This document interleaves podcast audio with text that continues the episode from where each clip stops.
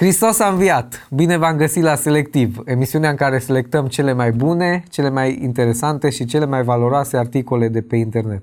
Ca de obicei, și în această zi cu mine este Gianina Sava, de acolo din Londra, prin Zoom. Ce faci, Gianni? Am vrut să te salut cu salutul pe care îl folosim la Paște. Adevărat am înviat, Alex. Un salut extraordinar, un adevăr extraordinar pe care ar trebui să-l rostim în fiecare zi, nu doar în această perioadă de sărbătoare. Așa este, Alex. Este un adevăr care ar trebui să fie mereu în inima noastră și să-l simțim și să-l trăim. Da, și vreau să începem acest episod cu o biografie o biografie a unui ticălos. Un titlu foarte interesant al unui articol scris de Timotei Stoica, prietenul meu. Și uh, este o biografie și o să ne dăm seama probabil pe parcurs a cui biografie este, dar o să intru în articol ca să nu stric această surpriză. Și începe așa. Sunt un tâlhar de primă clasă. Îmi place să fur, să instig la violență, să jefuiesc și să las oameni să zacă în propriul lor sânge. Știu că sună destul de înfiorător, dar acesta sunt eu. Găsesc plăcere în a-i face pe oameni să sufere. Oare așa am fost creat? Oare aceasta este menirea mea? Oare scopul meu este să fiu mereu un ticălos? Mulți ani am fost cunoscut ca fiind un astfel de om. Și deoarece am încălcat legea săvârșind astfel de fapte oribile, am fost închis. Trebuie să recunosc că am așteptat cu nerăbdare ziua procesului meu. Am fost dus în sala de judecată, unde am fost găsit vinovat, iar sentința care mi-a fost dată a fost moartea. M-am întors în celula mea, unde așteptam să vină ziua când aveam să fiu executat. Clipele păreau ani, iar zilele păreau viacuri. Timpul se scurgea într-un mod mult mai greoi ca până atunci și iată-mă pe mine numărând zilele care mi-au rămas de trăit. Cu câteva zile înainte de ziua în care trebuia să fiu executat, mi s-a dat o listă unde puteam să cer ultimul meniu de mâncare. Am comandat mâncarea mea preferată. Timpul a trecut în cele din urmă și iată că ziua în care ar fi trebuit să fiu executat a venit. Îmi aduc aminte frica aceea care mi-a invadat întreaga ființă atunci când am auzit pașii temnicerului care se apropia spre celula mea îi număram pașii, îi auzeam suflul greoi pe care îl avea și, în cele din urmă, l-am văzut la ușa celulei mele. Așteptam să vină cu cătușe, dar în schimb a venit doar cu niște chei și niște haine. Mi-am dat seama că ceva s-a întâmplat, dar nici cum nu-mi dădeam seama ce. Unde sunt cătușele? Unde mă duce? Ce se întâmplă? Mă apropii de ieșirea din închisoare și aud memorabilele cuvinte rostite de către temnicer. Ești liber. Nu venea să cred ce aud. Era cumva un vis? Nu a fost un vis, pentru că dacă ar fi fost doar un vis, aș fi fost de mult un om mort. Ceva s-a întâmplat și nu știam ce, așa că am hotărât cu orice preț să aflu. Un alt om a fost ales să moară în locul meu. Cine era acest om? Unii spuneau că ar fi fost fiul unui tâmplar din Nazaret. Alții au spus că ar fi fost un proroc. Alții au spus că ar fi fost Fiul lui Dumnezeu. Fiul lui Dumnezeu? Nu puteam să cred toate lucrurile ce le auzeam. Așa că am hotărât să aflu adevărul cu privire la acel om. Când a fost crucificat, am fost aproape de crucea lui și am văzut agonia și suferința prin care trecea. Totuși, seninătatea din privirea lui arăta că nu era un om obișnuit. De ce a fost ales să moară pentru mine? Nu știu dar știu că trebuia să fiu omorât pentru ticăloșia mea și, în schimb, sunt un om viu. Numele meu este Baraba. Foarte interesant uh, felul în care găsim acest, uh, acest articol, biografia unui ticălos, ca și cum Barabar s-ar fi um, descris pe el, dacă ar fi avut poate șansa. Și ce imagine interesantă ne oferă acest articol și cred că la finalul lui ar trebui să ne dă, dăm seama că în locul lui Baraba ar fi trebuit să fiu eu, ar fi trebuit să fii tu, ar fi trebuit să fii tu cel care ne privește acum.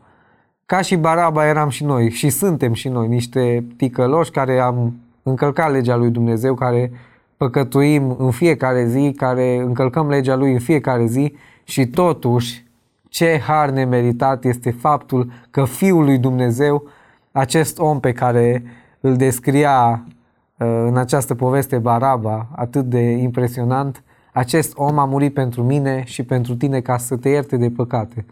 Și la fel cum temnicerul din acest articol a venit la Baraba și a spus ești un om liber, astăzi Dumnezeu îți spune și ție ești un om liber dacă crezi în jertfa lui Isus Hristos și dacă îți predai viața lui ca viața ta să fie în mâna lui și să ajungi într-o zi să fii cu Dumnezeu acolo sus în cer prin jertfa pe care Isus Hristos a făcut-o pentru mine și pentru tine. Așa este, amin. Și spun asta pentru fiecare persoană care ne ascultă. Un lucru foarte interesant care l-am auzit acum câțiva ani într-o predică legat de Baraba a fost exact semnificația numelui său, pentru că pentru noi, poate românii, uh, ne gândim că Baraba este doar omul care a fost eliberat în locul lui Isus, acest ticălos care a fost descris în acest articol, dar de fapt numele lui Baraba era Isus Baraba și în uh, evreiește tradus este Yeshua Bar, Aba, care literar înseamnă fiul tatălui sau fiul învățătorului. Este, de fapt, uh, ceea ce găsim în Noul Testament. Dacă stăm puțin să ne dăm seama de uh, profunzimea acestui lucru, care ar fi, uh, cum să zic, coincidența, dar nu există de fapt coincidențe în Biblie, ca în locul lui Isus să fie eliberat Isus Baraba, cum este numele lui de fapt, fiul tatălui, fiul învățătorului. Ne putem da seama că de fapt Dumnezeu a vrut să transmită ceva foarte puternic în acest, în acest lucru. Nu doar prin simplu fapt că îl chema Baraba. Și ce înseamnă Baraba? Și așa cum ai explicat și tu foarte frumos înainte, Baraba suntem noi. Suntem fiii lui Dumnezeu. Și Dumnezeu a ales să îl um, elibereze și ca Domnul Isus să ne ia această povară, să ne ia uh, toate lucrurile care au fost aici amintite în, în biografia unui ticălos. Și dacă ar fi să rămânem cu ceva din numele Baraba, din această experiență, din, acest biogra- din această biografie a unui ticălos, este că noi putem fi acel Baraba. Noi am fost eliberați pentru ca Domnul Isus să sufere ceea ce noi trebuia să, să suferim. Și poate o să rămâneți și voi cu această semnificație a numelui, așa să fie ceva mai profund pentru voi și să înțelegeți cu adevărat, de fapt, că și aici eliberarea a fost o chestie care are legătură cu, cu harul și cu mântuirea noastră. Și mă gândeam că în multe filme am văzut acest personaj, Baraba a jucat în diferite stiluri. Uh, mi-amintesc că într-unul din filme era pur și simplu un prizonier care uh, nu știa cum să reacționeze și a plecat. În, în alt film uh, despre viața lui Isus, Baraba a fost un om care atunci când a aflat că este liber s-a uitat urât la Isus, l-a bagiocorit, l-a scuipat, l-a, uh, cumva i-a făcut așa în ciudă. Dar niciodată nu m-am gândit la acest personaj Baraba fiind ca mine și ca tine, fiind un om simplu care poate a făcut câteva greșeli și acele greșeli l-au dus în această postură de a fi închis și a fost și el curios să vadă cine este acest fiu al lui Dumnezeu cu care uh, el a fost înlocuit. Întotdeauna l-am văzut ca pe un om, ca pe o nedreptate ce s-a întâmplat acolo, faptul că el a murit, uh, că Isus a murit în locul lui, când el trebuia să moară și Isus trebuia să fie eliberat. Dar uh, uite că și pe el a ales Isus Hristos să le elibereze, pentru că nu era greu pentru Dumnezeu să facă o minune acolo și gata, Isus să fie eliberat și dar acesta a fost planul perfect al lui Dumnezeu, ca Isus Hristos să fie ispășirea pentru păcatele noastre. Și iată că foarte profundă este această poveste a lui Baraba și ne, ne putem imagina în multe feluri. Așa este, dar ceea ce ar trebui să ne rămână în minte este că și Baraba a fost un om și noi suntem oameni și viața noastră poate că deși ar părea um, diferită de a lui, poate nu suntem criminali, poate că nu avem o plăcere în a face rău oamenilor, dar um, în Biblie ne spune că plata păcatului este moartea. Un singur păcat ne-ar pune exact în postura lui Baraba, în a fi niște prizonieri, pentru că plata păcatului este moartea. Nu contează că este un păcățel sau un, un păcat mai mare, cum am zice noi, nu le putem clasifica așa. De aceea Dumnezeu a, a venit pentru noi și a murit pentru noi și acest lucru ar trebui să ne, um, să ne facă să ne dăm seama că nu suntem niște oameni, poate cum ne-am numit mulți dintre noi oameni morali, că nu facem nimic, nu dăm în cap la nimeni, cum, cum s-ar zice, și că noi toți avem nevoie de, de mântuire, de răscumpărare, de iertare și de vindecare a sufletului nostru. Acesta este mesajul pe care trebuie să-l avem la Paște, că noi am fost niște oameni păcătoși și suntem niște oameni păcătoși, dar suntem niște oameni pentru care Isus Hristos a venit și a dat viața, suntem răscumpărați, iertați și Dumnezeu vrea să ne restaureze viața începând cu acel punct de la cruce. Așa e și pentru că suntem deja la câteva zile după sărbătoarea învierii lui Isus Hristos, tot de pe acest blog, de pe care am citit și primul articol, tânărliber.blogspot.com, pe care ni-l oferă Stoica Timotei. Um, vreau să citesc încă un articol care vorbește despre drumul Emausului, un drum pe care mergem. Drumul Emausului este un drum pe care Isus s-a întâlnit cu doi oameni după învierea lui, dar probabil că o să vedem mai multe despre asta în, în articol. Gianni, te invit să-l citești tu. Zilele acestea ne-am amintit mai mult decât de obicei, ba chiar am și sărbătorit moartea și învierea Domnului Isus. Mulți oameni l-au urmat pe Domnul Isus în timpul lucrării sare publice pe pământ. Cei drept, mulți din aceștia îl urmau din motive pe care noi probabil le-am cataloga fiind nebiblice. Unii chiar l-au crezut pe Mântuitorul când a spus că este Fiul lui Dumnezeu. Alții vedeau în Domnul Isus un proroc puternic în fapte și în cuvinte înaintea lui Dumnezeu și înaintea întregului norod. Luca 24 cu 19. Pune-te puțin în pielea acestor doi ucenici al Domnului Isus, care se îndreptau înapoi spre casele lor în Emaus. Ți-ai pus încrederea că omul acela era cu totul diferit de ceilalți oameni de care ai auzit sau pe care i-ai cunoscut. Ți-ai zis, gata, de acum încolo îl urmez pe el. Și nu doar că ai spus aceste cuvinte, ba chiar le-ai pus în practică. Aveai tot felul de așteptări de la el. Însă, ce să vezi? După ceva vreme, oamenii legii, cărturarii, saducheii și farisei căutau să-l omoare. Tocmai din rândul celor 12 găsiseră ei pe cineva care să-l dea pe mâinile lor. L-ai văzut cum a fost luat și te așteptai să facă o minune, să se vadă caii și carele de foc care au fost văzute în timpul lui Elisei. Dar nu, nimic din toate acestea. Cu astfel de gânduri, de așteptări neîmplinite, te întorci dezamăgit spre casă. Nu singur, ci cu un vecin. Și, ca timpul să treacă mai repede, începeți să discutați între voi toate aceste întâmplate. La un moment dat vine cineva. Restul întâmplării o poți citi în Luca 24, de la 15 cu 35. Și vă îndemnăm să mergeți să citiți acest pasaj mai departe, ca să vedeți ce s-a întâmplat mai departe.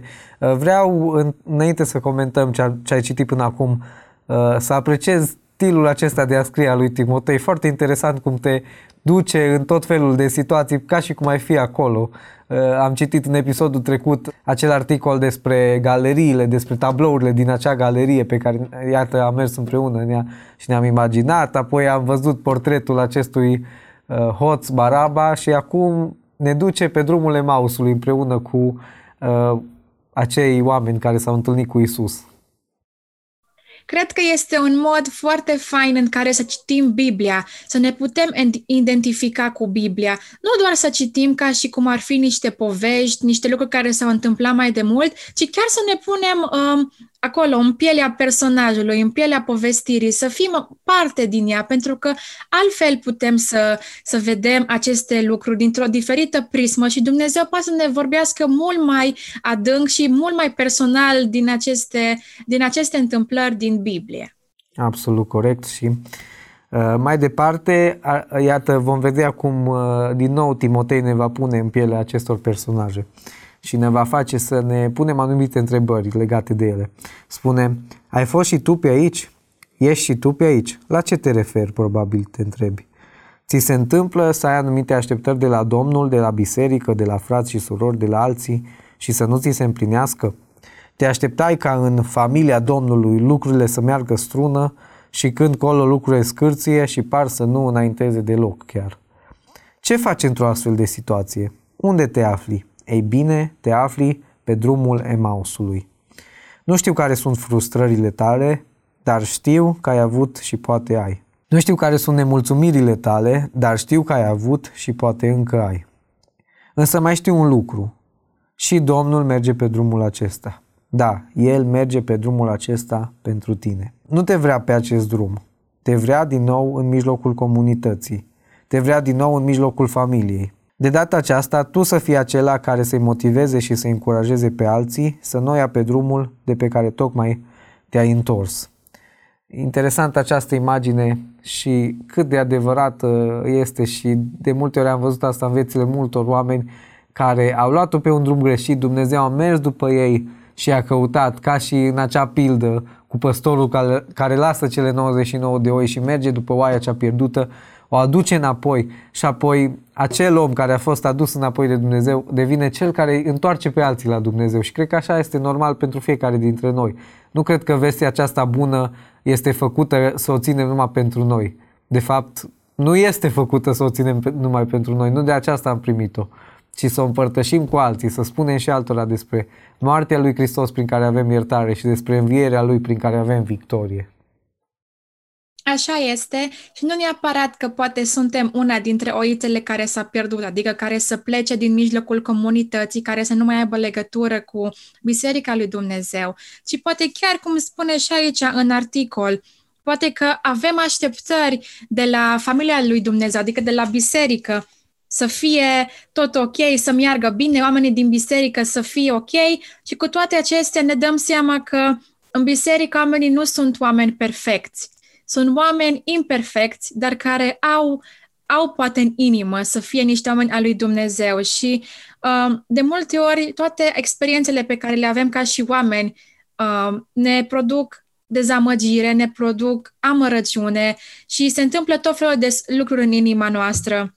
Pentru că atunci când avem în inima noastră așteptări cu privire la un lucru care nu s-a întâmplat, aceste lucruri care ne frământă și vedem că nu se întâmplă în viața noastră sau în comunitatea noastră, ne pot face să fim niște oameni triști și dezamăgiți. Dar cum zice aici, Dumnezeu vine cu noi pe drumul pe care suntem, pe drumul dezamăgirii, pe drumul Emausului nostru. El este cu noi, este prezent și cum zicea și aici, Dumnezeu vrea să ne deraieze de la drumul Emausului, vrea să ne aducă pe drumul încurajării, să fim noi o încurajare pentru ceilalți din jurul nostru. Așa este. Întotdeauna Dumnezeu când te binecuvântează, vrea să te facă și o binecuvântare pentru alții. Nimic din ceea ce ne dă Dumnezeu nu este făcut să ținem totul pentru noi. La fel este și cu mântuirea. Vestea aceasta bună a mântuirii, cum spuneam, este să o împărtășim cu ceilalți. Și mai departe, uh, autorul ne spune mărturia lui personală legată de acest subiect și o să te invit pe tine, Gianni, să, să ne citești. M-am aflat și eu recent pe acest drum. Orgoliul și aroganța, care păreau inexistente pentru mine, pur și simplu nu le observam deloc prezența. Mă făceau doar să-mi plâng de milă și mă duceau în jos spre Emaus. Credeam că acesta e noul drum pe care trebuie să merg. Deși eram foarte reținut, am început să merg pe drumul acesta plin de amărăciune, supărare, frustrare. Dar, așa cum li s-a întâmplat celor doi ucenici, Domnul m-a ajuns din urmă. El a trimis pe cineva pe drumul meu, cineva care m-a ajutat să văd din nou lucrurile așa cum trebuie, cineva care m-a trezit din nou la realitate, cineva care m-a ajutat să mă întorc din drumul meu. De fapt, sunt sigur că a fost Domnul, Domnul care s-a folosit de un frate drag mie.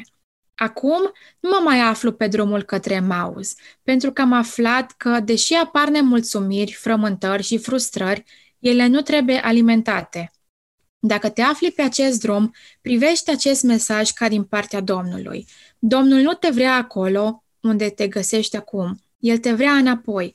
Te vrea să fii cu totul al lui. Și după ce te întorci, la rândul tău, să mergi și să aduci înapoi pe alții care se află pe drumul Emmausului.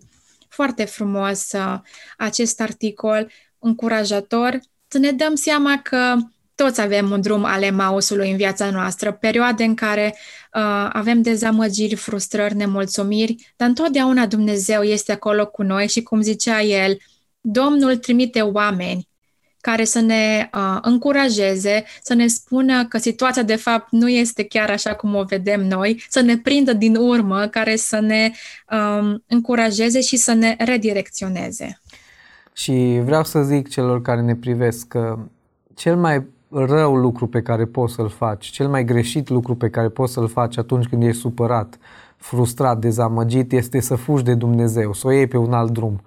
Ăsta e lucru care te desparte de Dumnezeu, ăsta e lucru care te duce pe un drum fără întoarcere. Cea mai bună idee atunci când uh, vrei să, să scapi de aceste frustrări, dezamăgiri, de supărare, de amărăciunea din inima ta, este să fugi în brațele lui Dumnezeu și mai ales atunci când El te caută, tu să-i răspunzi și să spui da.